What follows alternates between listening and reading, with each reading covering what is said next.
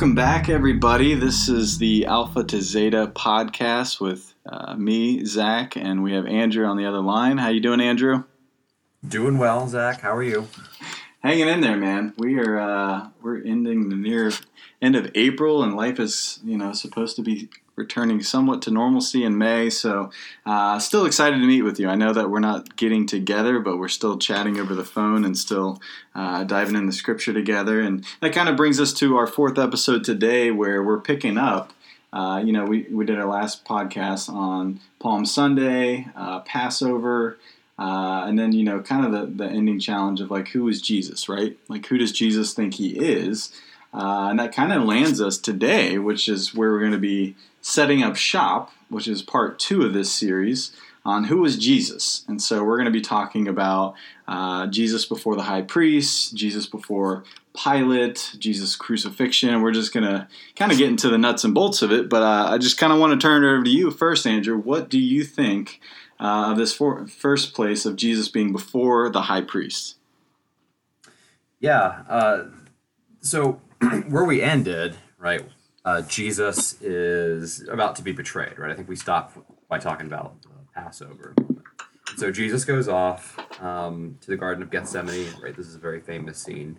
He's arrested, betrayed by Judas, um, who, who, leads the authorities, or leads the, the, the priest's authorities to him. And then he's brought before the high priest. Um, the trial scene is well, first of all, there's a couple of things that are interesting off the bat with the trial scene. Uh. It takes place at night. Uh, that's not supposed to happen. Um, I believe this is either this is either in the law itself, in the Torah, um, the books of Moses, or this was just Jewish law at the time. I can't remember which. Mm-hmm. Um, but but in either case, this is an illegal meeting um, to be having a trial um, of someone for really serious crimes, be doing it at night. I mean, it's the same reason we don't have you know our own court cases taking place at night. Right. Uh, you, you don't want it's, it's, a little shifty, right? Um, the proceedings here are going to be done undercover. Uh, the question might come up, you know, is in the first place, why is Jesus getting the attention of the high priest? Mm-hmm. Um, can you think of why, given what we talked about last time? might be the high priest who's coming down on him? Yeah, I think you know Jesus stirring things up. I mean, he's come in the temple, he's cleansed the temple, is you know obviously his triumphant entry into Jerusalem. Uh, you have things that are starting, you know, to, to raise some questions amongst the Jewish community. You have a, a following uh, behind what is perceived as, you know, the coming Messiah, right? And so uh, I think people are starting to wonder, like, is this the Messiah? Is this the King of the Jews? Uh, and as this happens, you know, and Jesus is kind of rebuking some of these Pharisees and Sadducees, you're seeing like the power starting to slip away and the control starting to slip away from the high priest, right? Um, yeah. And I think that's kind of where where it picks up for me when I really start to look at this story of like, man, if if we look at this as like a power struggle, that's yeah. kind of where these high priests have, landed at this point in time in this trial. Right, right. And so the high priest, is, his power base is the temple, which we talked about last time. Temple is this really important economic, uh, well, sort of an economic institution mm-hmm. and a cultural institution, as well as sort of being the symbol of all of Judaism throughout the whole Roman world, uh, making Jerusalem the home base of Judaism, as it were and the, the priest, his economic, the high priest, uh, mm-hmm. his economic power, his authority, um, his his station as probably this period the most important figure in Judaism in the Jewish world. Mm-hmm. It, Jew, the Jews have a king here, one of Herod the Great's sons, right. who actually shows up in part of these these stories. Um, but he's kind of a he's kind of a bit player. Uh, his dad, um, Herod the Great, who had according to the Gospels, tried to kill Jesus uh, in when he was little, when he was um, a toddler or mm-hmm. an infant. Uh, he had been a real unifying figure uh, yeah. to the, the Jews as like the, the first real kind of king they'd had, and he was recognized by Rome. He was Rome's kind of sort of client client king. Uh, the kings and the rulers of, of Judea uh, of Judaism in, in Palestine at this time are not nearly as, as powerful as, as Herod the Great had been, Mm-hmm. and so the priest is probably the single most important figure. Like if you're going to look for someone who's kind of like the figurehead of Judaism for Jews in this world, it's the high priest, and the, the base of that power, that authority, is the temple.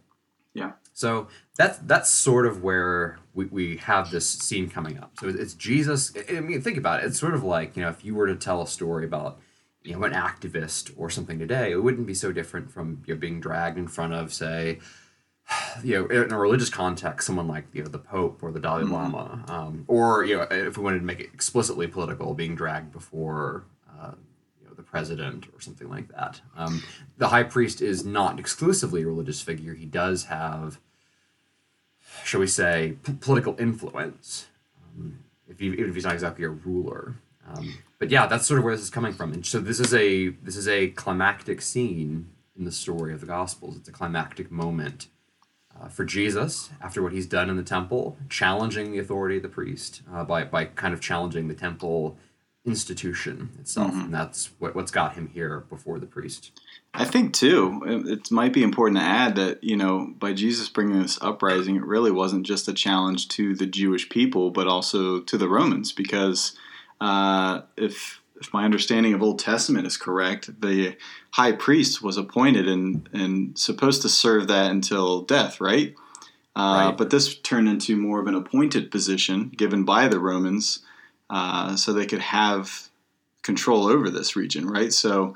Yes, um, a very good point. yeah, they they worked hand in hand, right? And so they didn't want an uprising because it was almost uh, you know like a reflection upon their you know their religion to the Romans. So they they kind of you know suppressed uh, any revolt that has happened. Um, they they didn't want this to happen, and so uh, these religious leader, leaders wanted them to co- cooperate with their policies. And so Yeah. you saw that uh, with this trial. It wasn't just like a hey, we need to to remove this guy for the church. It was like hey, we need to do this because I'm a leader that was appointed by the Romans, and I may lose that seat.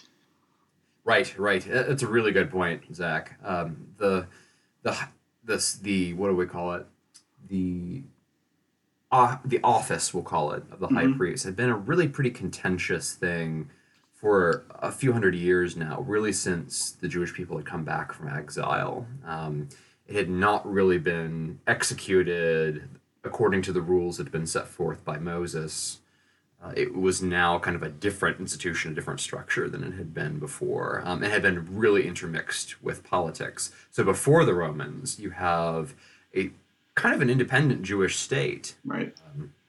under after the the uh, Maccabean revolt, um, and the, the the the priests, the high priests, are also the kings. Yeah. uh, which is not how it's supposed to be. Those are No. supposed to be in in the, according to the way like the constitution that Moses sets out for Israel. Those are really supposed to be two different roles. And there are even some moments in the Old Testament where kings start to sort of, uh, im- so we say, impinge upon the prerogatives and the the role of that high priest. And God isn't happy about that. Right. Uh, because these are supposed to be different institutions with their own lanes. hmm There's a reason for that, I think. Um, but yeah, that so it had gotten messy. Your, your point is very well made. And by the time we get down to Jesus' day, yeah, the high priest is in some ways answerable to these you know external authorities, including including the Romans. Right. Yeah. So, so where do you think that takes us now that we kind of know the back history of the high priest, why he's having this trial? Where, where does that lead us next? I think the most interesting thing here in this scene is where I think this is all in the synoptics, if my if memory serves here. The, the priest says at this point because they, they try this trial, and depending on the version you're looking at, looking at, it doesn't really go very well. Uh, the, they try to pin these sort of false charges on Jesus. They, they try to, uh, you know, but, but, the, but the, the false uh, witnesses are not really agreeing with one another. They're confused. It's really kind of turning into a mess. And so, and Jesus like isn't isn't like he's not taking the bait. He's not answering. He's not you know messing with what they're accusing. Uh, so it's just not working at, at this point. And as I'm turning my, my pages here to, to get to the relevant um, portion in the book of Matthew, uh, you have Jesus here before the high priest Caiaphas um, uh, and before uh, the Sanhedrin. The Sanhedrin is sort of the, mm. the, the, ruling council that serves, well, it's sort of an odd body, but it's sort of the ruling council of, of Judea, of Palestine, but it's as much as a religious body in many ways. So the chief priest, the high priest, the whole Sanhedrin, they're all they're all here. And this is I'm looking just at Luke 20, or sorry, excuse me, Matthew 26, and just sort of working on this.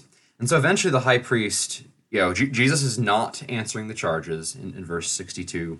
Uh, and then in 63, uh, the high priest just says, Okay, I charge you under oath. Uh, as one some trans- translations will say, I adjure you by the living God. I'm calling upon God to make you answer this, basically. Uh, tell us if you are the Christ, right? The Messiah, um, right. the Son of God.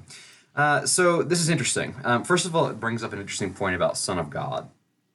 When I say Son of God, what do you, what you normally comes to mind when I start, start talking about the Son of God? Mm-hmm. Like what what is that? Uh, what sort of person or qualities or characteristics does that bring to mind? Someone that's under the Father, obviously. Right. Divine right, instruction right. from God Almighty Himself, the Messiah. Right. And you would think probably, I think most people when they say this, correct me if I'm wrong, but my, my impression, especially when I was growing up before I'd studied this a little bit more closely, is Son of God is like second person of the Trinity, right? Mm-hmm. Um, uh, right. So you've got the Father, Son, and Holy Spirit. That's not quite what this meant in in the original context. Uh, the Son of God uh, was just a way of talking about the Messiah, actually, um, for a mo- for a reason we'll come to in, in just a moment. Um, so he's just saying, basically, are you the Messiah? Are you the Son of God? Are you going to be that messianic king uh, that, that many Jews of the period were expecting and, and, and looking toward. And so again, the priest finally says, "Okay, just tell us the truth, right? You know, are you are you this guy that we're expecting?" Jesus has a very sort of well shifty answer here in, in some ways. Um, that he doesn't does he really come out and answer and, and say that he's the Messiah? Well, let me, let's read it here. In, in, this NIV translation, it says, Yes, it is as you say, Jesus replied. Uh, but I say to you all, in the future you will see the Son of Man sitting at the right hand of the Mighty One and coming on the clouds of heaven. Hmm. Well, that's no, not a simple yes, right? Yeah. Uh, yeah, a simple yes would have sufficed. Yes or no, please. Um, that seems to be what the high priest is saying. What's translated here as yes, it is as you say, that is actually a slightly thornier, weird little, we call it a construction in, yeah. in Greek. It's, it's, a turn of phrase that is sort of, I think in, in Matthew and in, in the Greek it says, you know, well, you said it, right? Um, which is almost like so this has been debated. What does jesus mean by this? This phrase like you said it or it's sometimes it's translated as well in, your words that's what you're mm-hmm. saying. Um, this is appears in other parts of the gospels on jesus lips. And as far as i know it's the only he's the only character who says something like this but it which which almost gives me like the hint of truth here that actually Jesus was known for this little turn of phrase that that pe- and people remember this this weird thing. It's not a common thing in yeah. Greek that I've ever been able to, to find. But it was kind of Jesus' way of saying, okay, sure, like, you know, in your words, if that's sort of the options you're going to give me, right? If this is like a yes or no sort of answer, fine. You know, you, you, those are your words, not mine. But then he expands upon it, right? Six. Okay, fine. Yeah, it's as you said. As you said it, you said it. It's your thing. But I, but I say to you all, right? In the future, you will see the Son of Man sitting at the right hand mm-hmm. of the mm-hmm. Mighty One, coming on the clouds of heaven. Uh, so, what do you think's going on here, Zach, with this with this quotation here in sixty four? Um, so he's got this again, kind of weird way of saying yes. What's he tacking on here? Well, he's quoting previous scripture. Um, I think you know the essence of this trial is not to have a fair trial it's to con- convict right so jesus knows that yeah. obviously in the garden of gethsemane he was weeping knowing the cup that he was about to drink and this is like he knows he's going to this trial where he's already pronounced guilty. So he doesn't. It doesn't matter what you say, what you do. You know that you know the hammer's coming down, right. and he knows that he has to do this to fulfill uh, God's plan. And so by doing this, he's he's quoting you know Daniel seven, Psalm one ten. Yep. Uh, and what what happens after that? Uh, he's immediately, you know, accused of, of blasphemy, which is the, the right. Which, which this now this thing has always. How dare you quote scripture at exactly. me?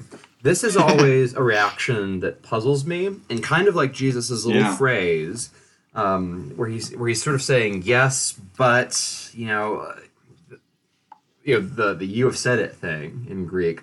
You're saying it. You, these are your words. I think there's something we Mm-hmm. might be missing here, um, but I can let's we can try to do our best to get at what might be happening because let, us put the situation together. So the high priest asks him, right, and this is a trial scene. You know, basically, I charge you under oath. You know, are you the Messiah? And Jesus says yes. And most like sermons and stuff I've heard uh, on this sort of topic will leave it there. It's like, oh, well, he's, he's claiming to be the Son of God, right? And that is that means he's claiming to be the second person of the Trinity. That means he's claiming to be equal to God. That's where the blasphemy comes in. I don't think that's what he's saying. First of all, because again, that's not really what Son of God meant. And because, as far as I can tell, there's nothing blasphemous about claiming to be the Messiah, right? You might be a lunatic, you might be kind of crazy or have delusions of grandeur. That doesn't necessarily. There have been lots of like failed messiahs already by Jesus' time, and there were many who that came after him. Right. So I've always puzzled about what I don't think it's the, the the part where he says like you said it. I don't think that that's the part because it also wouldn't make any sense for the priest to say that, right? Where he's basically saying, "Okay, tell us, you know, you know, yes or no, are you a blasphemer?" right? It just as a question, it, it Yeah. doesn't make any sense to me. Um, so I Well, it's it's just words, right? Right. Like it's like these words aren't what's going to condemn you, but you know what he's saying is quoting Daniel seven thirteen. And in my vision at that night, I looked, and therefore before he was before me was one like a son of man coming with the clouds of heaven. He approached the ancient days and was led into his presence. And it's you know Jesus predicting his resurrection. He's predicting you know his ascension and his return and Right. the glory. And I think that is ultimately what they were worried Yes, about. I, and I think so. I think you've hit the nail on the head. It's not this part where he seems to be saying, "Okay, fine," because I kind of picture Jesus standing here. He, you know, he's bound, and he kind of rolls his mm-hmm. eyes at the question. He's like, "Okay, fine. If those are the options you're going to give me, yes, I'm this Messiah, but I'm going to get add this extra information." And I think it's this extra information that gets the charge of, of blasphemy nailed on him. And so, yes, it is the Daniel 7 bit, this coming on the clouds uh, of heaven, um, where Daniel has this vision. Uh, first of all, this is where many of like the, the crazy monster scenes from Daniel come from. Uh, these beasts that come out of the, these animals that come out of the sea, and they're really quite fierce and, and monstrous. But the Son of Man figure, uh, which basically in the old era, this is an old uh, Aramaic phrase. Uh, there are parallels in Hebrew, but in Aramaic it's uh, kavada nash, which is one like a son of man, which basically just means he looks like he's a human being, right? What is a son of man? Uh, he's an or Right. or in, or in, uh, in Hebrew it's ben Adam, you know, son of Adam. It just means he's a human being, right? So this is a guy who looks like a human being, um, but as we talked about in a previous episode, this figure was even in the original form of Daniel, coming say coming on the clouds, that that bit of business, that is starting to borrow from the portraiture of Yahweh in the Old Testament. No other Yeah. figure in the Hebrew Bible has the what we might call this div, divine effulgence, right? This this, this cloud like um, uh, aura about them, except for God Himself. And so, but here's this figure who comes. And then again, in the previous episode, we talked about how when this phrase, when this passage starts getting turned into Greek and translated, we start getting bits of information about how people were interpreting this. And the Son of Man figure starts to look more and more like he actually is somehow being aligned with this Ancient of Days, that he's like the Ancient of Days, um, that he is somehow akin to the Ancient of Days, and he's sitting down to judge next to the Ancient of Days, right? And he's worshipped like the Ancient of Days, like like God Himself. that does seem to be pointing to something that's like, okay, you quote that extra bit of information and that's who you're suggesting you are. Okay, that explains to me then why that might be blasphemy. But there's also this bit from Psalm 110, uh, which is also mm-hmm. interesting here. Psalm 110, again, this is just from my NIV, goes like this The Lord, that is Yahweh, said to my Lord, which in the language of the Psalms, when we're talking about my Lord, is just a way of referring to the king, like the, the earthly king, the son of David. So the Lord Yahweh said to my Lord, that is the king, uh, Sit at my right hand until I make your enemies a footstool for your feet. The Lord will extend your mighty scepter from Zion. You will rule in the midst of your enemies. Your troops will be willing on your day of battle. Arrayed in holy majesty from the womb of the dawn, you will receive the dew of your youth. The Lord, that is Yahweh, has sworn and will not change his mind. You are a priest forever in the order of Melchizedek.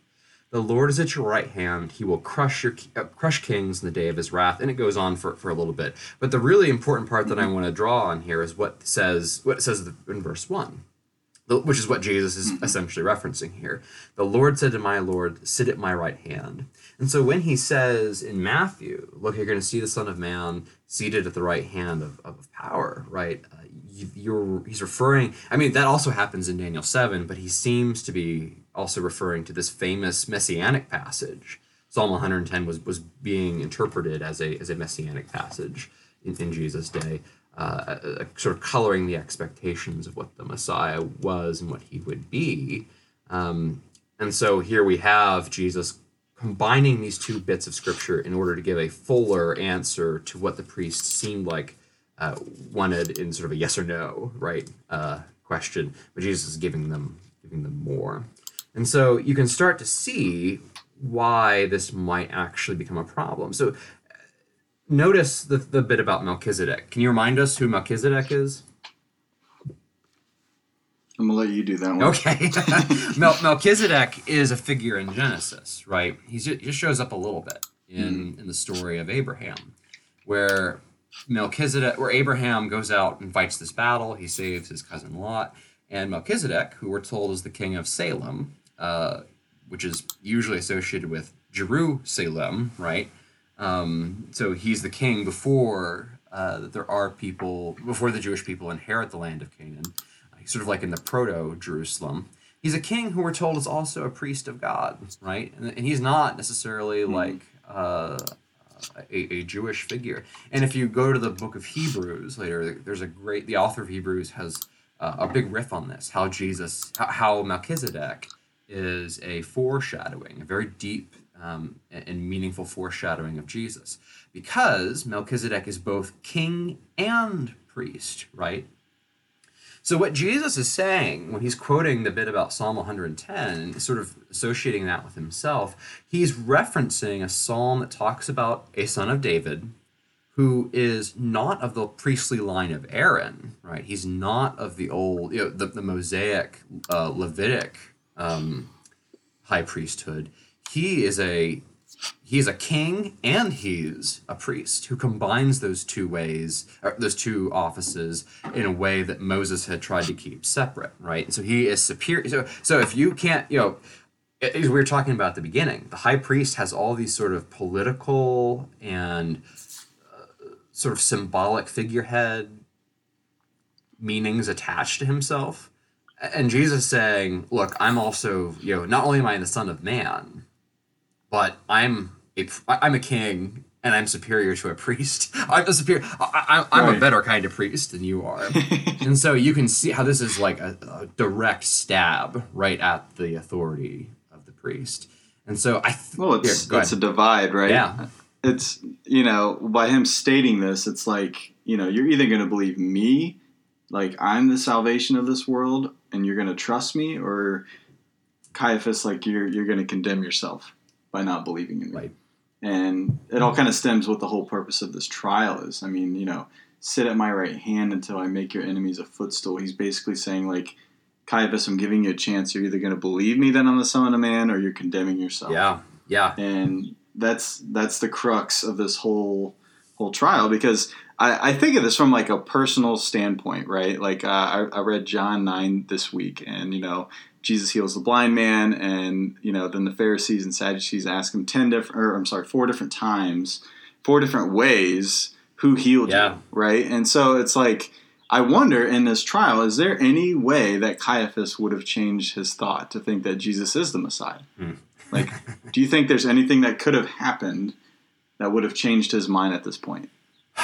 Uh, no. I'm not throwing a curveball here, but no, that's that- like that's a good question. I like it. that's the human aspect of what we talk about the Bible, right? Like it, there is an element of like you have to believe. You can have all the evidence, but I, I don't think there's anything Caiaphas wanted Right. to believe. let's let's reframe this for a second. Let's say that yeah, well, let's go back to our original premises with this mini series we're doing. Let's treat the Gospels not as like Christian special divine literature, which they, they may or may not be, but again, trying to speak to a wider audience. Let's just say this is the historical way, the historical means we have to accessing who Jesus was, right? You kind of have to take the Gospel accounts or you have to try to read against their grain. And we've decided to try to read you know, basically with the grain of the gospel. What do they tell us, right? Because there's really not anywhere mm-hmm. else to go. So as far as the you know Matthew and Mark and Luke, as far as they recount this scene, I don't think there's anything that could have changed their mind here. Uh, that Right. could have changed Caiaphas's mind. By, by the way, do, you- do you does do you have any idea what Caiaphas is related to? Like, is there there's another name in the Bible, uh, or sorry, even in the New Testament, um, that that this is very close to, and I think is actually, as I recall, directly related. This is a tough one. Like who he's related to? The, the name Caiaphas. There's a very similar name that appears later after the Gospels. Uh, do you know what that might be? I, I I have it in the back of my head. I'm trying to remember it. Uh, uh, Caph- Um, right? Cephas. Cephas. Yeah. Which is Peter, right? Which is just Aramaic for the rock, right? So it's kind of funny that Jesus names his own like second, you know, in command, you know, his right hand guy. he names him after, you know, gives him a nickname that's pretty close to the high priest himself, right?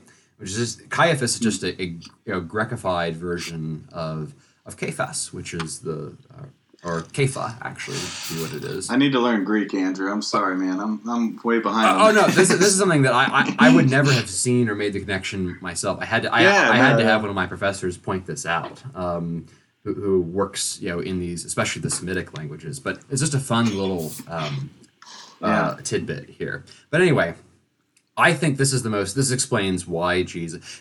I guess the this, the the point about this scene with the high priest, if there's like a, a real punchline here, is that Jesus is again being pretty aggressive. This is not like nice Jesus who you know would mm-hmm. never like harm a fly, who just sort of this milk toast kind of far, pale, the, some people some scholars refer to jesus as like the pale galilean who kind of has this far off stare in his eyes and it was kind of this otherworldly ghostly no no no this is a guy who is who is very flesh and blood who is kind of an aggressive guy right he's got a reason Yeah. he's got a mission He's on a mission. and he's going to tell you what's up to your face um, even if you happen to be the high priest of, of Israel.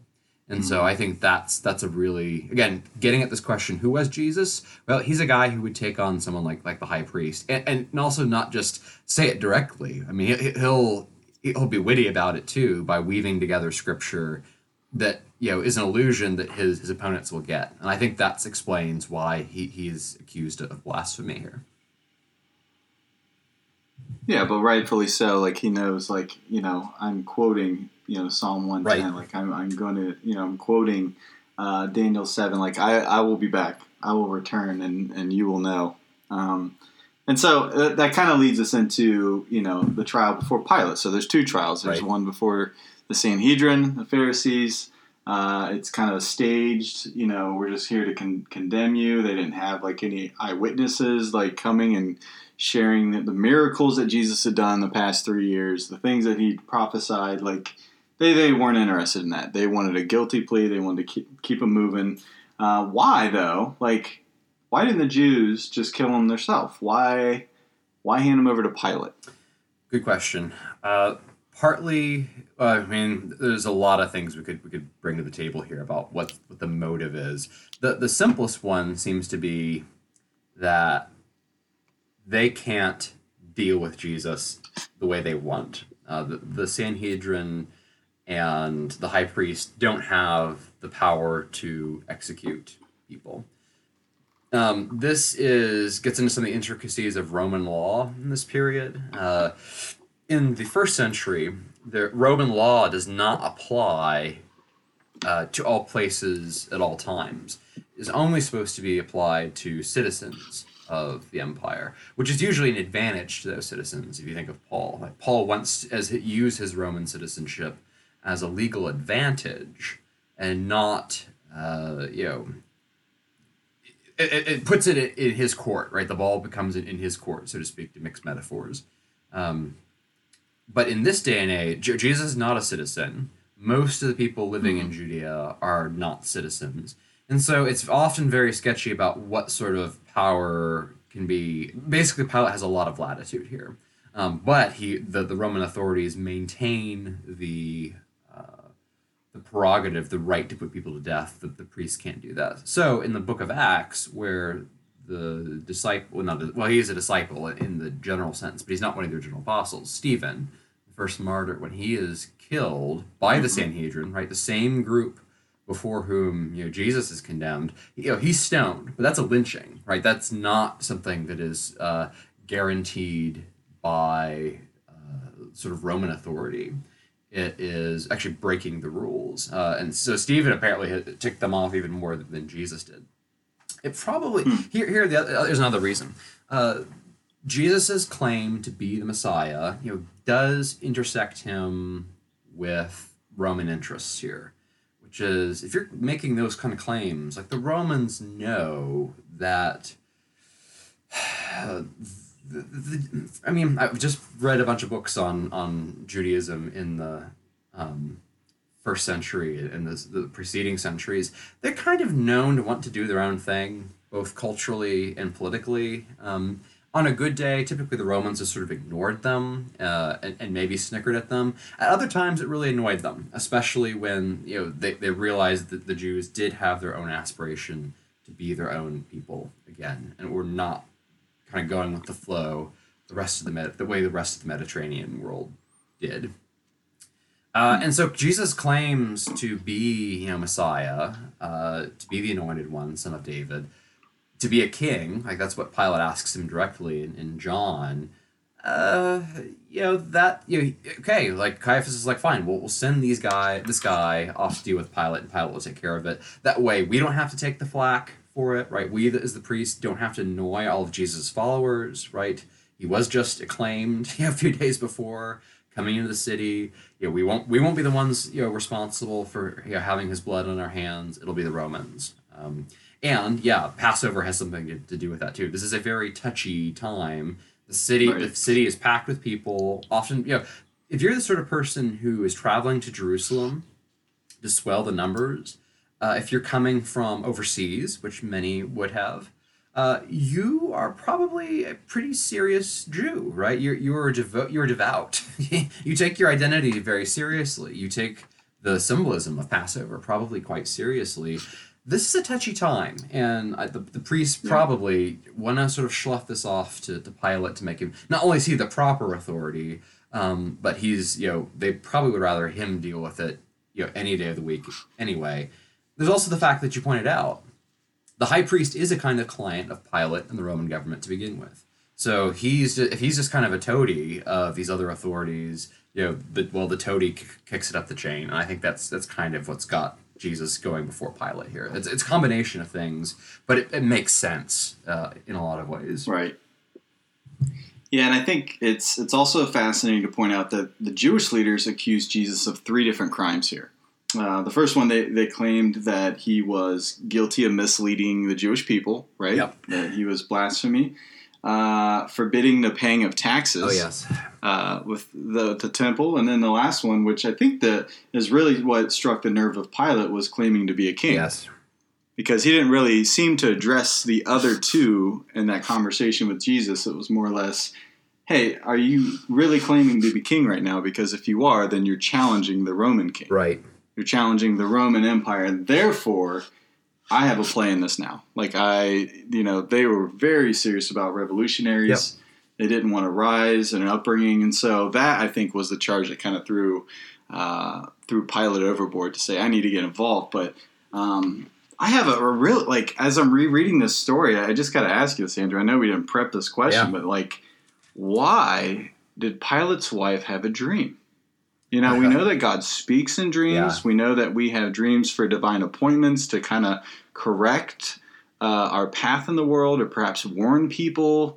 Uh, and it seems like, you know, this is a relatively, really smooth trial. You know, he's guilty already. Let's just hurry up and rush into Pilate. But Pilate's wife has this dream of the Son of Man, um, you know, just just being hurt. And, you know, he goes to Pilate and warns him, like, don't execute this man. Right.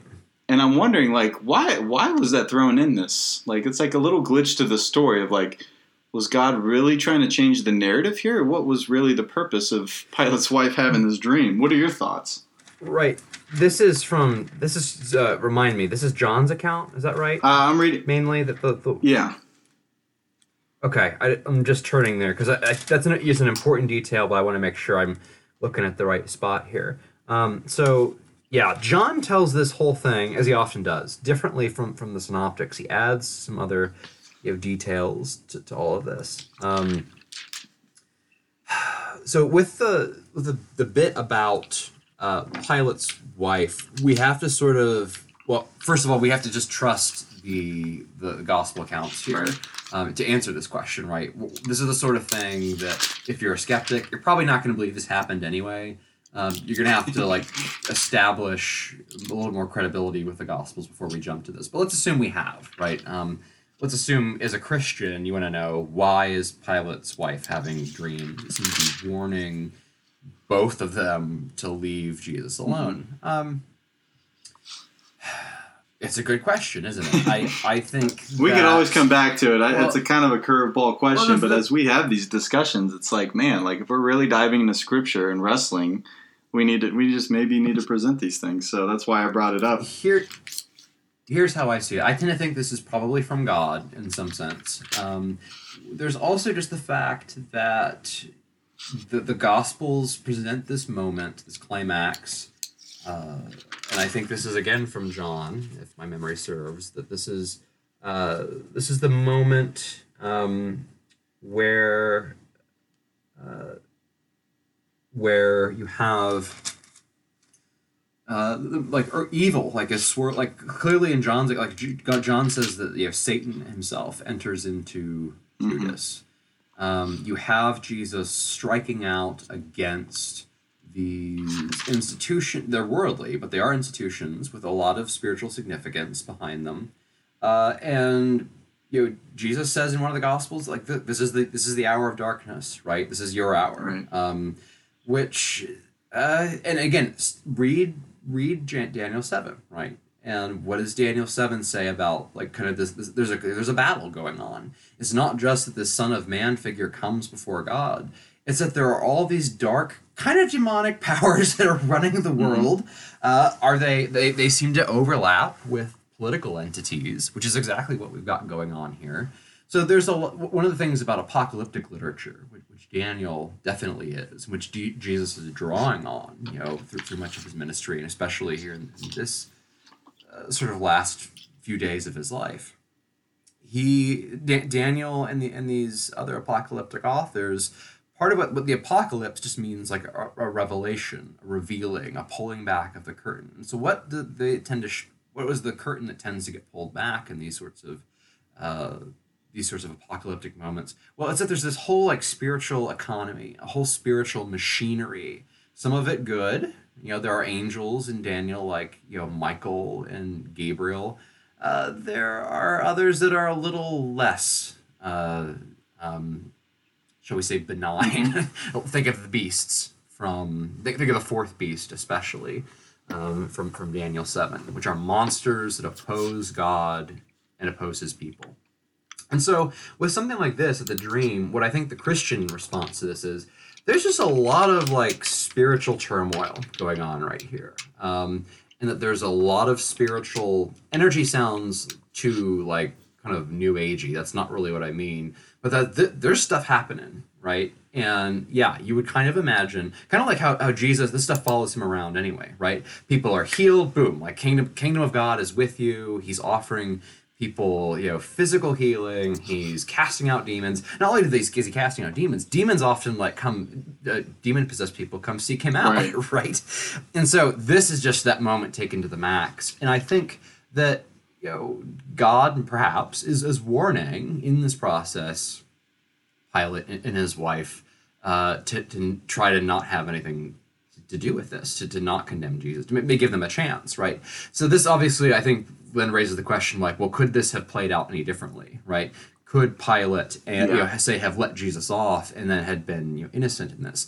I tend to think so, right? I think God can work out His purposes through any numbers of way, any number of ways. I think it probably still ends with Jesus dying somehow. Um, does it necessarily mean he is going to die in a Roman cross? Maybe not. I, again, I do think God tends to give us free will. So maybe what God is trying to do here is give a kind of prophetic warning yeah. um, to to Pilate and, and his wife.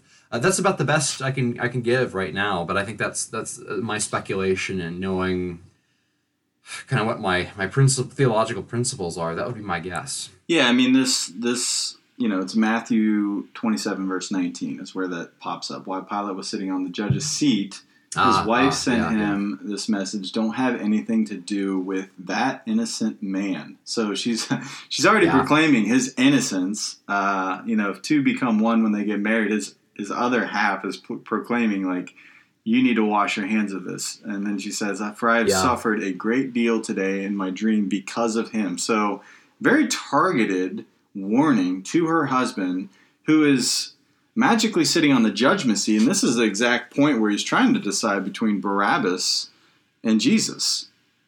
Yeah. And so I yeah. I think it like I, I don't know those are the kind of questions that you know scripturally you wrestle with because it's like this is obviously part of God's right. plan, but why why go ahead go ahead but why send a warning to Pilate's wife? So I'm sorry that's all I had. But I just wanted to add Pilate is a known figure. One, uh, most of the time with our information yeah. about individual figures or episodes that happen in the Bible or in the Gospels, we don't have much we can like triangulate with other bits of scripture. Pilate, however, is known from the other historians mm-hmm. of this period, like the Roman historian Tacitus or the Jewish historian Josephus. Um, he was known for liking basically to stick it to the Jews in any way he could, um, liking to antagonize them uh, to uh, say march uh, blasphemous symbols, right? You're not supposed to have uh, images. And Pilate appears to, depending which version of this you read, um, I think this is also from the Jewish uh, writer Philo, also talks about this. Uh, Pilate tries to get um, some sort of like political imagery set up in the temple now, for all sorts of reasons, that's just a bad idea um, for, for this this intended audience. Yeah. Um, and but he seems to have like known about this sort of thing. Like he kind of knew he was this was going to be a problem, and seems to have liked to stick it to them anyway. Uh, so maybe, um, I mean, so Pilate is kind of he's not a like. He, here's a little another tidbit in this later Christian tradition, especially a sort of anti-Semitic tradition. Mm-hmm tried to wash Pilate's hands of this in much the way that Pilate, you know, figuratively washes his own hands yeah. in the story. Uh, Pilate, in later Christian legend, uh, which is I want to emphasize legend. I don't, I don't think there's any sort of historical like source material that's reliable that they're drawing on here. Um, it's way, way after the fact. We're talking hundreds of years afterward. Uh, they imagine that Pilate himself later became a Christian and a martyr. Hmm. Now, I suppose that would be nice in, in some way or another, but it also tries to portray him as someone who, you know, he's just in, he's in a tough situation, and he just, you know, he, you know, he wasn't trying to be a bad, you know, guy, but you know, he just he was pinned between the wall and a hard place, and this is just he made a bad decision, and it haunted him, and he eventually became a Christian and got forgiveness. Eh, okay let's actually stick with the sources that I think are a little bit more historical mm-hmm. here, like Tacitus and Josephus and Philo. Pilate was not a great guy. Um, and was a guy who, see, I mean, it's weird that they picked a governor who, again, liked to stick it to the people he's trying to rule, but he did, uh, by, by, all accounts. Um, And so, yeah, Pilate himself is a is a tricky figure um, who again he, he knew what he was into. He was not some sort of you know delicate flower who just hey woke up and you know in this controversy on his hand the next day. Um, he's very much sort of enmeshed. Uh, is- let's put it this way: his hands are actually quite dirty. Yeah. In, in the general situation with the Jewish people. He was in the power seat, Oh, yeah. right? Like he was not afraid of the Jewish people. He's not afraid of like any of this stuff. He didn't really believe in the Jewish tradition, so it was kind of uh, more or less his duty to, to please the king rather than anyone else. So Yep. uh, he's sitting in a place of power. As you know, we read back on this in hindsight, like man, he he should have been scared. He didn't know Yeah. the risen Christ was coming. Like so, it's you know, in his you know in present day, he was Yep. the most powerful person in that city. Right. To him and Yep. to everyone else that was there.